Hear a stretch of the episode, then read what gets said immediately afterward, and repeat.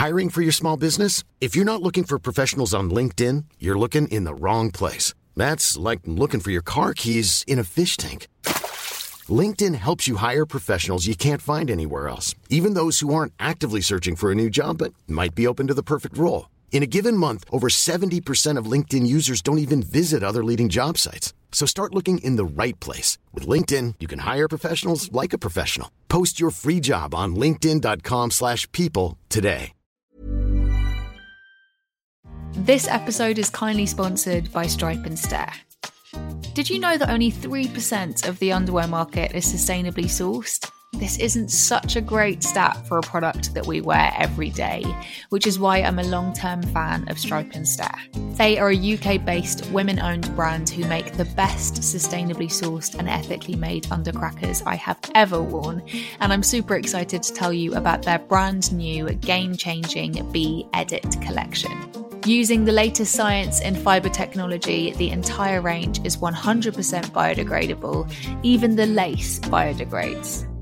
Now, I know what you're thinking, but don't worry, it won't biodegrade while you're wearing it. It needs soil and earthy nutrients to break down, so it will remain fully intact while you wear it and when you wash it. And it is also super long lasting. Now, if you're already used to the comfort and quality of standard stripe and stare, you will not be disappointed. It's just as comfy and is made in a fully accredited and audited factory in Portugal before it travels by ground, not by air, to the UK. Revolutions start from the bottom up, so if you would like to try Stripe and Stare, I have an exclusive 20% off discount code for my listeners. Just head to stripeandstare.com and use things20 at checkout. That's stripeandstare.com and code things20.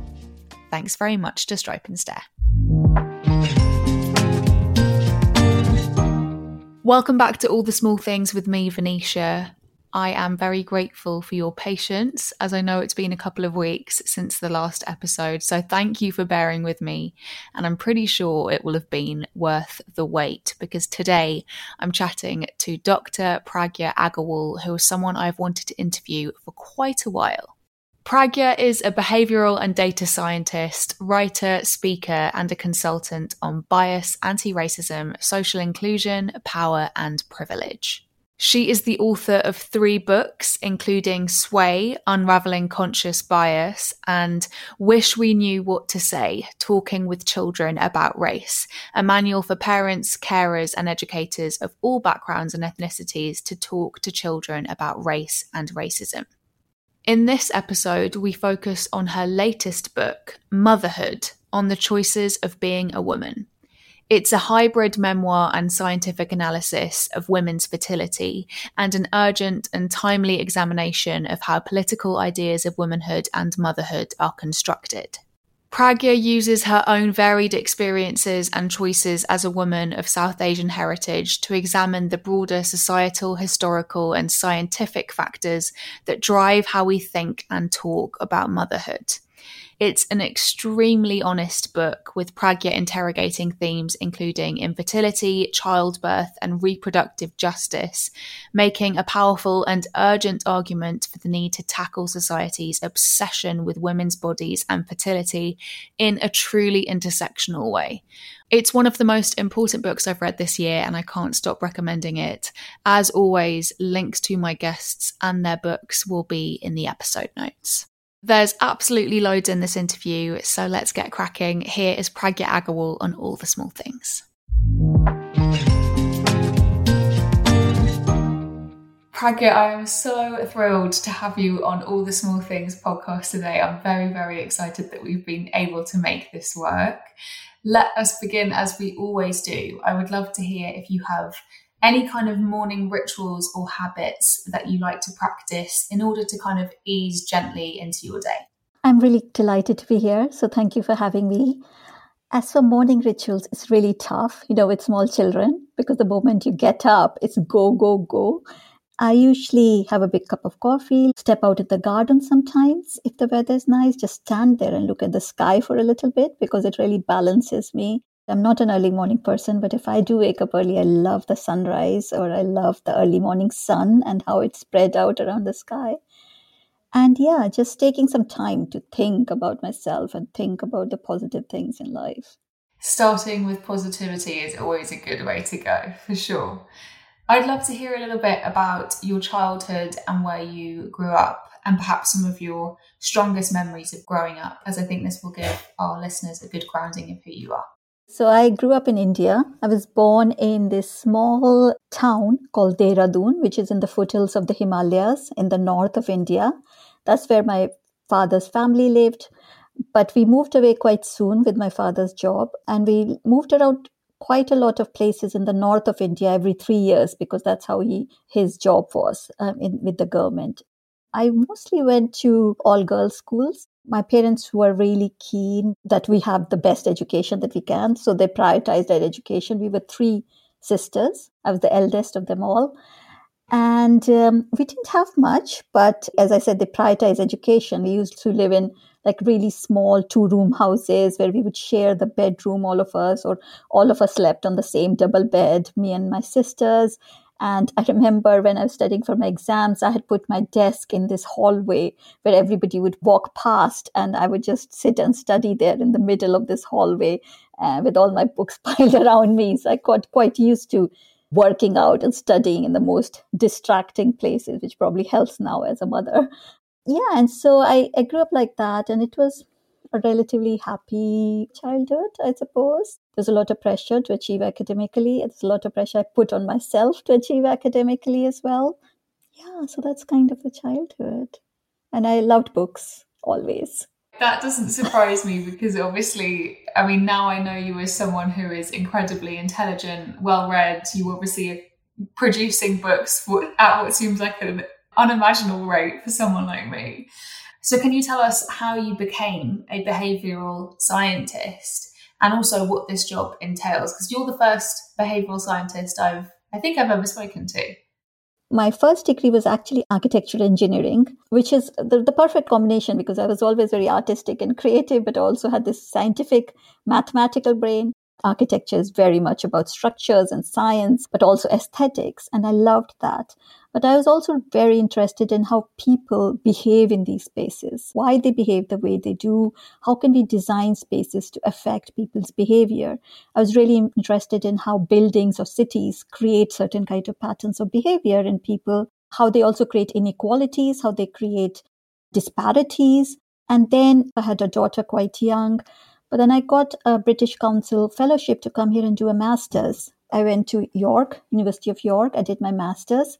And in that, I was again very much attracted to the whole idea of these mapping technologies, but seeing how these technologies were very deterministic. They didn't ever map or model people's affection or attachment to places. Then I got a scholarship to do a PhD at Nottingham, University of Nottingham, and I was a single parent then. And my PhD was very interdisciplinary. It was in geography department, but I was again interested in behavior and how behavior can be understood, mapped, how people's behavior are affected by the spaces they live in, the places they live in, and how the decisions they make is influenced by all these things, but how we perceive other people is also influenced by these things. So my PhD was very interdisciplinary in computer science, philosophy, cognitive science, all these things. And my research, what underpinned was this kind of spatial behavior. So behavioral science is, I suppose, about how people behave the way they do, why they behave like that, what affects their behavior, what's the science behind it, what's the psychology behind it, but also how we can nudge people's behavior. Is it predetermined or is it something that's determined by society and societal effects? So that is how my books are all about people's behaviors and people's actions and decisions that influence systems and societies it leads us really nicely on to talking about your latest book, Motherhood. I am just kind of blown away by it. I think it's I think it's amazing. It's part memoir and it's really courageous and really brave. So I'd love to hear what led you to writing it. Thank you so much for saying that. Because as you know, my first book was about unconscious bias and the prejudices we have. And I was thinking and reflecting a lot on reproductive justice and reproductive health in our society. We were having more conversations about choices that we have and don't have, like abortion and all the laws around it that are changing. I hadn't really talked openly about my experiences, my journey, even my first childbirth, but also infertility and everything else. And I just began to realize that the less we talk about it, the more shame and stigma we create around these. And I was seeing more motherhood books come out, and I realized we don't see many intersectional approaches to mothering and motherhood, but also the choices that women have to make at different stages of their lives. So I really wanted to write about that what it means to be a woman, what it means to be a mother, what the pressures there are on women, how we make these choices, but also how we are placed in the society affects these choices that are on offer to us. But then I realized I can't write about such an intimate experience without bringing my lens into it. So it is it is hybrid memoir. I do talk about my experience, but only to the extent that it's a springboard talking about the wider universal aspect to it. Things that each of us have to experience in our lives at some stage or the other. I love how you've combined memoir with this incredible intersectional approach. I learned so, so much from it. You mentioned the term there, reproductive justice. How would you define, and maybe this is too big a question to, to dive into, but how would you define reproductive justice? It is a big question, but simplistically speaking, it's that our reproduction choices are determined by society and constrained by uh, society. So we feel that we have autonomy and agency, but we don't really often. Our choices are determined by what's on offer to us or what society tells us. So reproductive justice will be justice for everybody, not in a predetermined template, but depending on where the person is, what class, caste, race, ethnicity, gender identity, everything, where do they come from, and how this this laws and legal framework that we have, how that affects them in different sections of society, and whether these laws that we have on offer or the choices that we are offering to everybody are they the right ones for everybody? Are they the same for everybody? So justice would mean that people have the same choices no matter what their status in society. What a succinct answer. Thank you so much let us start talking about intersectionality because, like you've mentioned, this is one of the main focuses of your book and how marginalized people are consistently left out, not only in terms of representation and the conversation about motherhood, but also, fascinatingly, the data and research. So, can you tell us about the illusion of the data that is out there when it comes to motherhood? Yes, I think there is a lack of data, intersectional data. Even as a term woman or as a term mother, it's so homogenized that we often assume that everybody is the same. First of all, there's a lack of global perspective on it. So we often don't have data for different parts of the world. There's a lot of research because of funding in US and UK and other Western countries. We have to think about not just white women, we have to think about women who are not white or women, of color. But within this group of BME or women of color, we need to disaggregate the data even more. And then often that's not done. So when I was looking at infertility data or IVF data, there was really not that much data about how black and brown women what they experience during IVF cycles, how many are successful, what are the limitations and constraints, all those kind of things. So we need to disaggregate data according to different parameters like socioeconomic or ethnicity. And then we don't have much data at all about transgender community and the non-binary community because we know that there's so much bias built into our healthcare domain especially when it comes to trans health and they don't often have the opportunities or the, the choices on offer to them and I was looking at data, and there was very little data about transgender community, about how these decisions or these laws affect them and what kind of barriers they face. So, yes, there is a lack of intersectionality and disaggregation of data, which gives us a very limited picture of the reproductive justice framework globally. Do you feel hopeful that there will be more data that is truly intersectional in the future, or do we have a long way to go? I think it's a really good question. I think it's still very slow progress in that regard. We are still very focusing on binary or black and white discourses rather than a more nuanced discussion or discourse around these issues of what it means to be a woman, what it means to be a mother, what is the reproductive framework or justice that's on offer. A lot of these decisions are made by middle class white heterosexual men who are not thinking about intersectionality sometimes. We're having more conversations around it. So that's a good first step. Uh, we need more stories of people from the marginalized backgrounds and marginalized communities about their lived experiences. Other people speak on their behalf. So we need to give more platform to people who are on the fringes. And one of the things I wanted to do through this book was to say, actually, as a brown woman, this is what I went through. And so, as a brown woman, if you've had some similar experiences, then your stories are valid. Then you don't have to carry the shame and stigma. Then you can talk openly about it. And the more we talk about it, the more easier it gets for other people to share their stories as well and to say, I'm not alone. And in the academic community, I do think that we need to think about disaggregating the data more, thinking about data bias more, about how bias affects the data that we have on how we're using the data. Bigger organizations like United Nations and OECD, they need to collect more data in countries where we sometimes just see empty spreadsheets because they haven't even collected the data for it. So, how are we going to create a framework when we just don't even know the picture that's existing in the ground at the moment? So, yes, it's slow, but the more we talk about it, the better it gets. Absolutely.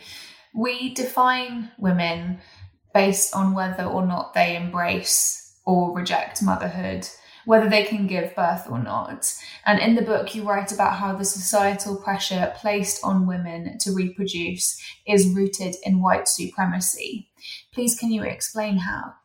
I feel that a lot of these pressures on women, pushing them into this domestic role, that this is their role as a mother, that you're destined to become a mother, it's rooted in this kind of patriarchal framework which says men are supposed to be like this, women are supposed to be like this it is rooted in this kind of duality that's been promoted through Greek antiquities or through history, which says men are more reasoned, rational, they should be responsible for the bigger decisions in life. Women are more nurturing, women are more maternal, women should look at the domestic side of things. This is their role, this is what they're good at.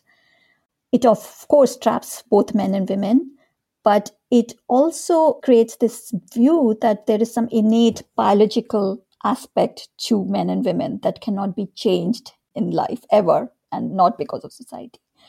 And I think patriarchal frameworks are rooted in white supremacy in the way because as we know about great replacement theory, this moral panic around birth rates falling or the fact that more women are not giving birth is always been rooted in the fact that there's certain kind of women not giving birth. There's certain kind of women should have more children from the great replacement theory, it was this panic that um, women of color are hyper fertile and they can have lots of children very easily, while white women were not having enough children. So one day the better race will be replaced by people of color.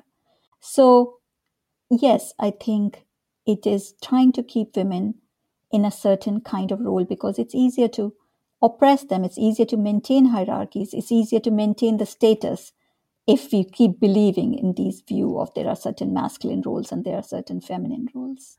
I found it really interesting learning about this in your book and then linking it to climate justice and climate change because often when we we talk about the solutions to climate change people will say oh it's an issue of overpopulation people in the global south are having too many kids and obviously that is so harmful and also that's not the way that we're going to solve climate change. We're in this disastrous situation because of racial capitalism, not because the people who are doing the least harm to the planet are having too many children. And just in the same way, that is rooted in ultimately eugenics. Exactly. And I completely agree with you. It's ultimately about these false scientific myths, eugenic theories that is rooted in essentialism. It's about who is better and who is worse, and it's, it's to justify oppression.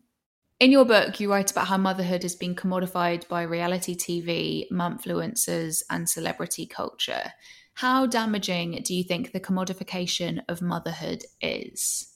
It's a strange paradox, isn't it? Because on one hand, motherhood is being idolized and is being used to commodify, but there's still so little value attached with mothering and motherhood. It's still not given its due reward. Women face motherhood penalties in workplaces. It's not seen like you're contributing to the economy or to society by being a mother. You're just a mother.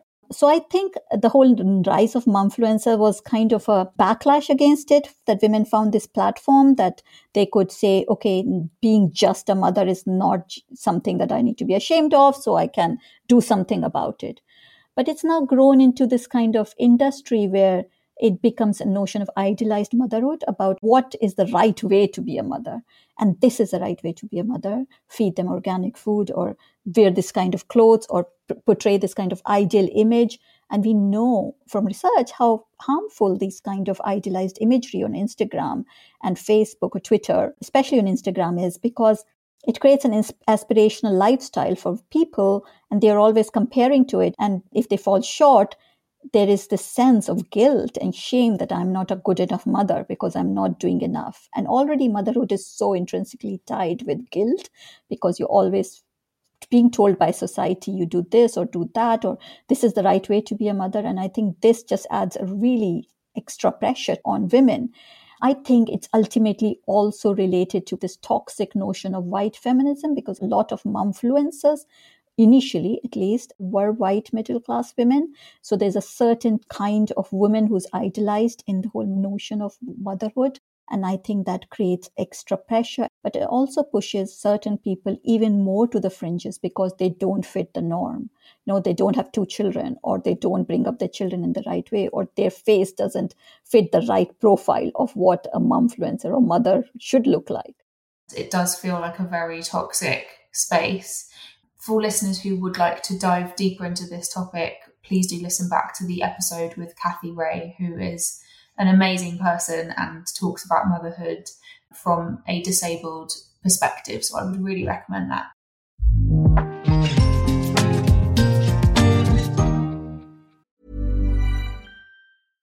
Want flexibility? Take yoga. Want flexibility with your health insurance? Check out United Healthcare Insurance Plans. Underwritten by Golden Rule Insurance Company, they offer flexible, budget friendly medical, dental, and vision coverage that may be right for you. More at uh1.com.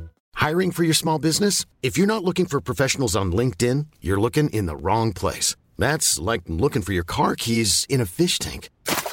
LinkedIn helps you hire professionals you can't find anywhere else, even those who aren't actively searching for a new job but might be open to the perfect role. In a given month, over 70% of LinkedIn users don't even visit other leading job sites. So start looking in the right place. With LinkedIn, you can hire professionals like a professional. Post your free job on linkedin.com slash people today.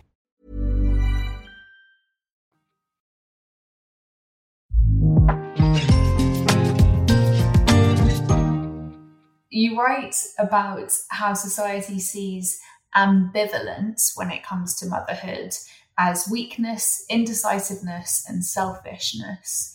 You'll change your mind is a phrase child free people are often told. Is the burning desire women are told that they will experience when they change their mind just a myth? Yes, ambivalence. I think as women, sometimes we're not given the space to be ambivalent about anything. We internalize this message that women they are led by their emotions not by facts. They're not very logical. So often we internalize this that we need to show that we are quite rational logical people that we know our mind because that's the way to be successful. That's the masculine ideal and i'm putting that in quote marks that we are aspiring to and so we often don't allow ourselves the space to be ambivalent I think having a child or not is such a big question, and and our society puts a lot of pressure on it. And as we know from a young age, or often with women, this pressure is much much more than on men because that's linked intrinsically to what your maternal feminine role is in society to have children, to have a family. And so when women are ambivalent about that choice, the window that often we have to be fertile is smaller in, a lot of cases. And there's not much transparency and clarity of data on it. So often we don't even know. There are all these myths circulating around that after 30 or after 35 it becomes difficult or there's a fertility cliff. So there's a panic around it as well. So there are two things that working at, at the same time. There's this notion of body clock, but there's also the societal pressure where people think if you're not having children, then you're not really being a real woman or you're not fulfilling your des- destiny or the role that you're supposed to play. So I think that is why women don't have the space or the time to be ambivalent. They cannot just say, actually, I don't want children, or they can say, I'm not really entirely sure about it because they're always worried that time's going to run out or this pressure that's on me from society. What if I'm making the wrong choice right now?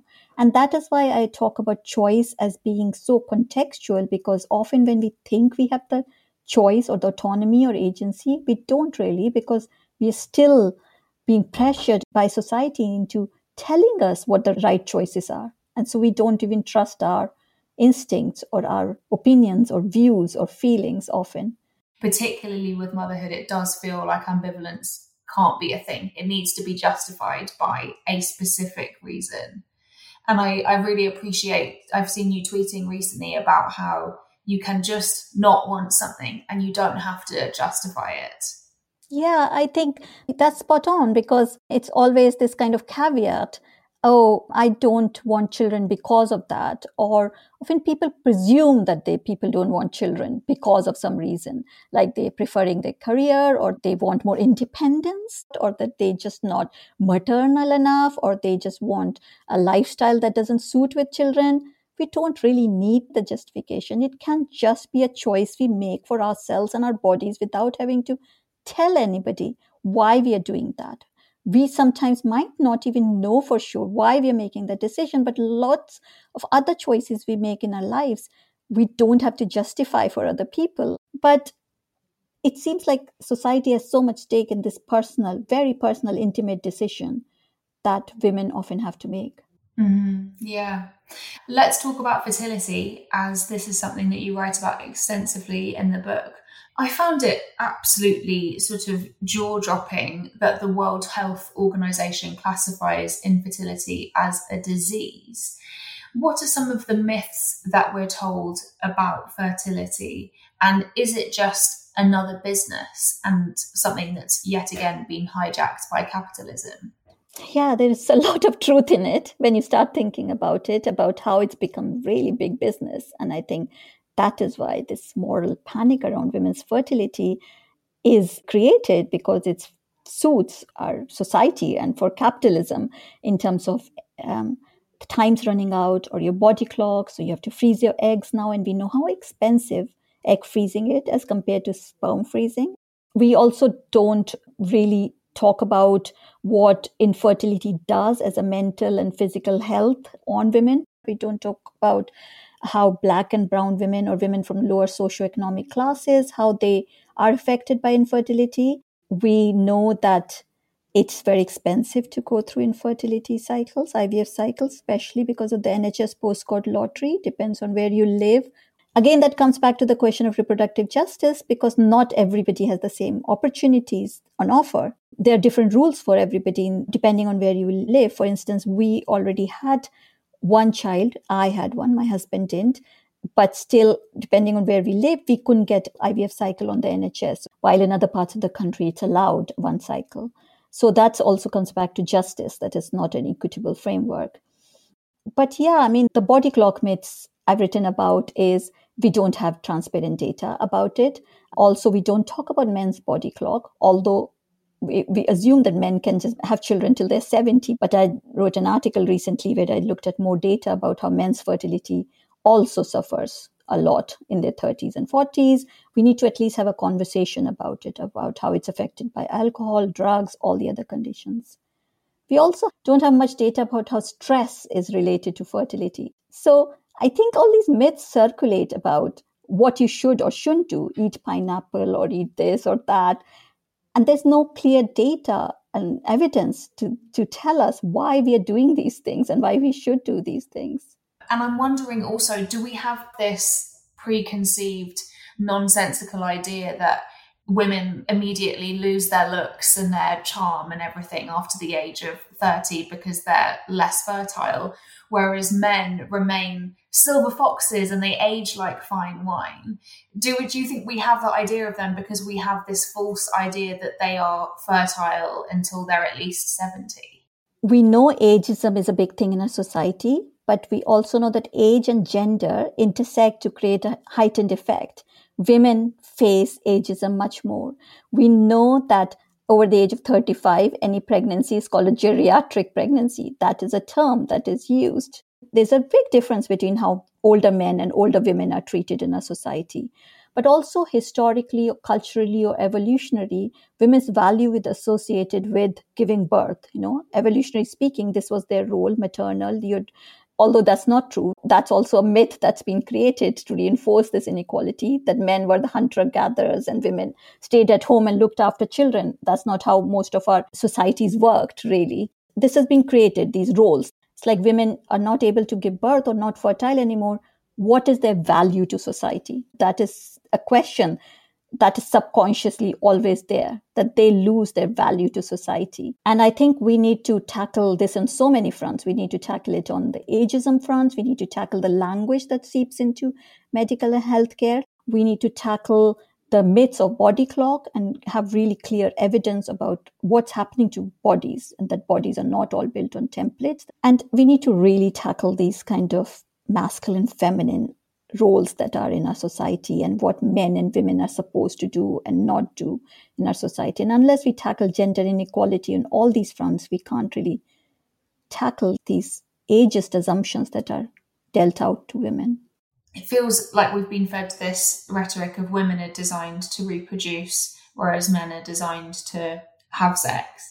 How do you think this informs how society views desire and also how genders conform to that. Yeah, I think we're talking more and more about this kind of gender gap in sexuality and and desire. We've always assumed women are the passive ones and men are the agentic active ones who have higher sex drive. So they, they don't, they're not in control of their actions if they do anything, which has justified a lot of sexual harassment and abuse for a very long time. And so that is why we also give women and young girls the message about how they should protect themselves rather than teaching men to control their impulses as well. But also, if you look at, I talk about it in motherhood, the way we teach um, biology sometimes has been really rooted in these very harmful roles as well. So, the way fertilization is taught, egg is seen as this passive thing that just lies around waiting for the sperm to come and find it and discover it and rescue it. And that is not the truth. They have equal roles. And actually, we know from research now that egg actively chooses the sperm, which is best for fertilization, procreation, for genetic uh, transference. And we have created this notion that testosterone is related to higher sex drives, but we don't always know that it's only men who have higher testosterone and it varies and fluctuates as well. Sometimes some women can have a higher level of testosterone as well. So it again comes back to how we see men and women on a template. But yes, that creates this kind of desire gap where women, first of all, are not comfortable talking about their sexuality. They're seen as sexual beings, but only to serve a certain kind of purpose and role. And I mean, it's a huge question, isn't it? There's so much we can talk about in there. I'm wondering if you've watched Sex Education and if you've I can't remember how old your your eldest daughter is, but I'm wondering if you've seen it and and what you think about it because I feel like it's broken a lot of boundaries when it comes to this kind of thing. I loved it. I really loved the way they talked about it and how honest they were. And my oldest daughter must have watched it, but we did talk about some of the things when she was younger, when she was a teen. But I do think that some of the things we hold create so much taboos around certain topics. And we create a notion of shame around certain topics and around sexuality as well we don't give our children the proper sex education, the proper language to be able to talk about their bodies and their desires.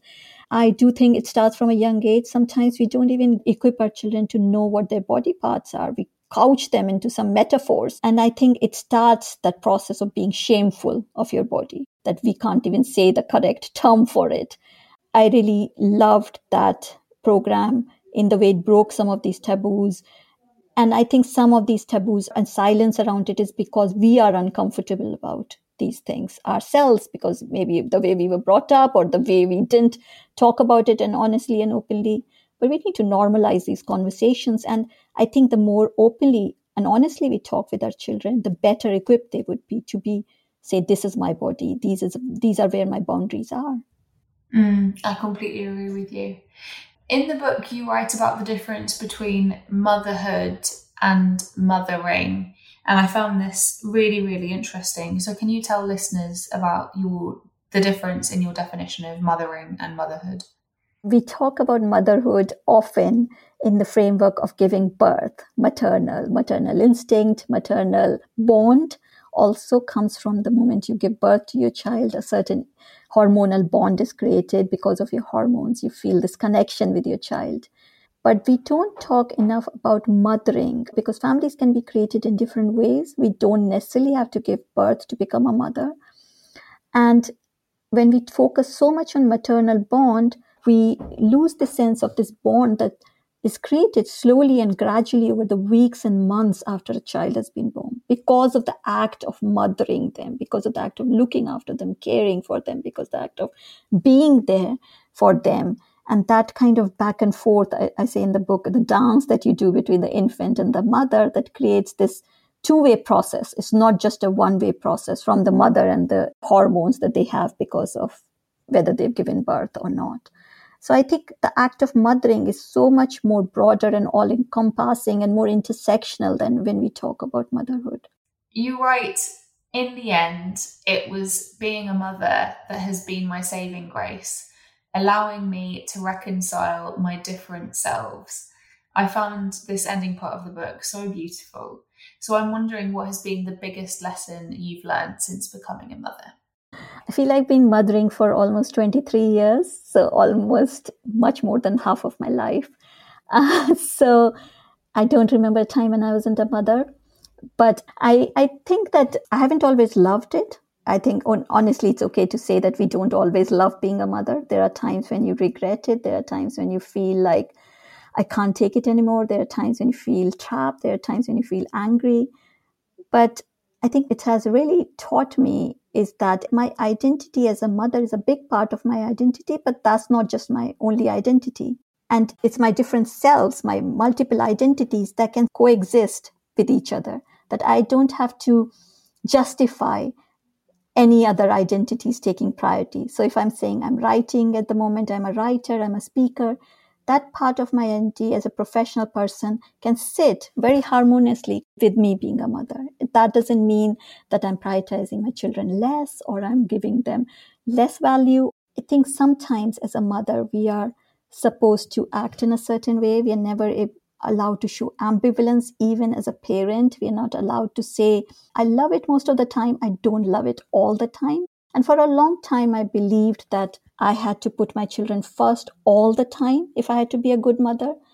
I carried this weight of trying to be a good mother for a very long time. And in the end, I realized it's how I define it, what a good mother means to me and to my children.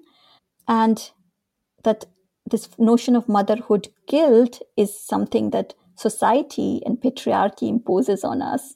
And by conforming to it, we are buying into this. So I think we need to move past it to be able to, I think, get away from the shackles of patriarchy, patriarchal oppression as well. That space for self definition when it comes to mothering feels, well, sounds very, very freeing. I think that's incredible advice. How would you feel about doing a quick fire round with me? Oh gosh, scary, but let's go for it. quick fire with Pragya. Wake up early or have a lion? Have a lion, always. Tea or coffee? Coffee. Pancakes or waffles? Ooh, tough one. Pancakes? In the trees or by the sea? Oh, by the sea. I love the water. Fresh flowers or house plants? House plants. Twitter or Instagram? Oh gosh, I think I prefer Twitter. I don't have to put in pictures. Fiction or non-fiction? That's a really tricky one, but I read a lot of non-fiction, especially when I'm writing. So I would have to say non-fiction right now. Podcasts or Netflix? Oh, that's a tricky and a difficult one. I love this podcast, so everybody should listen to this. but Netflix, perhaps. Sunrise or sunset? I think I know what you're going to say for this one. So I love the sunrise when I can be there, um, but I love the sunset if I'm near the sea. Nice. And finally, routine or spontaneity? Spontaneity. My brain doesn't really handle or do routine very well. Okay, final few questions. What is your one non negotiable daily self care habit? A big cup of coffee in the morning. I do need a coffee, otherwise, I cannot function routine is difficult for me. So there's nothing like every day, but like dog walks sometimes or having space, just 10 minutes for myself, headspace, hiding away in my office. But coffee, certainly caffeine. I feel validated anytime anyone says coffee is their non negotiable daily self care habit because it's mine as well. Okay, final question. What is one thing you hope your future self will have achieved? You know, um, I always um, had this thing inside me since I was young that when I go, nobody will remember me, that I would not leave any kind of legacy behind. and I think just if I've made any little change in people's mindset, or if I've achieved any kind of equality for somebody, or if I've made people whose voices are not heard that they have the space to talk about their lives, if I've questioned some of the harmful status quos in our society, if I've done that, I would feel like that's that's something I've achieved. You you have absolutely done that. Honestly, I cannot stop recommending this book, Motherhood. I encourage everyone to read it and I am so looking forward to your next book and to the rest of your work. And you should feel incredibly proud. And thank you so much for being here on this podcast. I'm really, really grateful for you and your work. Thank you so much for having me. Thank you for everything that you do. Thank you so much for listening to this episode. I would absolutely love to hear what you thought of it. You could leave me a review on iTunes, or you could pop me a message directly on Instagram at ATST Podcast. If you have someone in your life who you think might enjoy this episode, please do share it directly with them. Talking to your pals and loved ones about this podcast really helps get the word of the show out there, and I am extremely grateful for anyone who is supporting this show. I'll be back soon with the final episode of this series. Until then, I hope you have a wonderful day. Bye bye.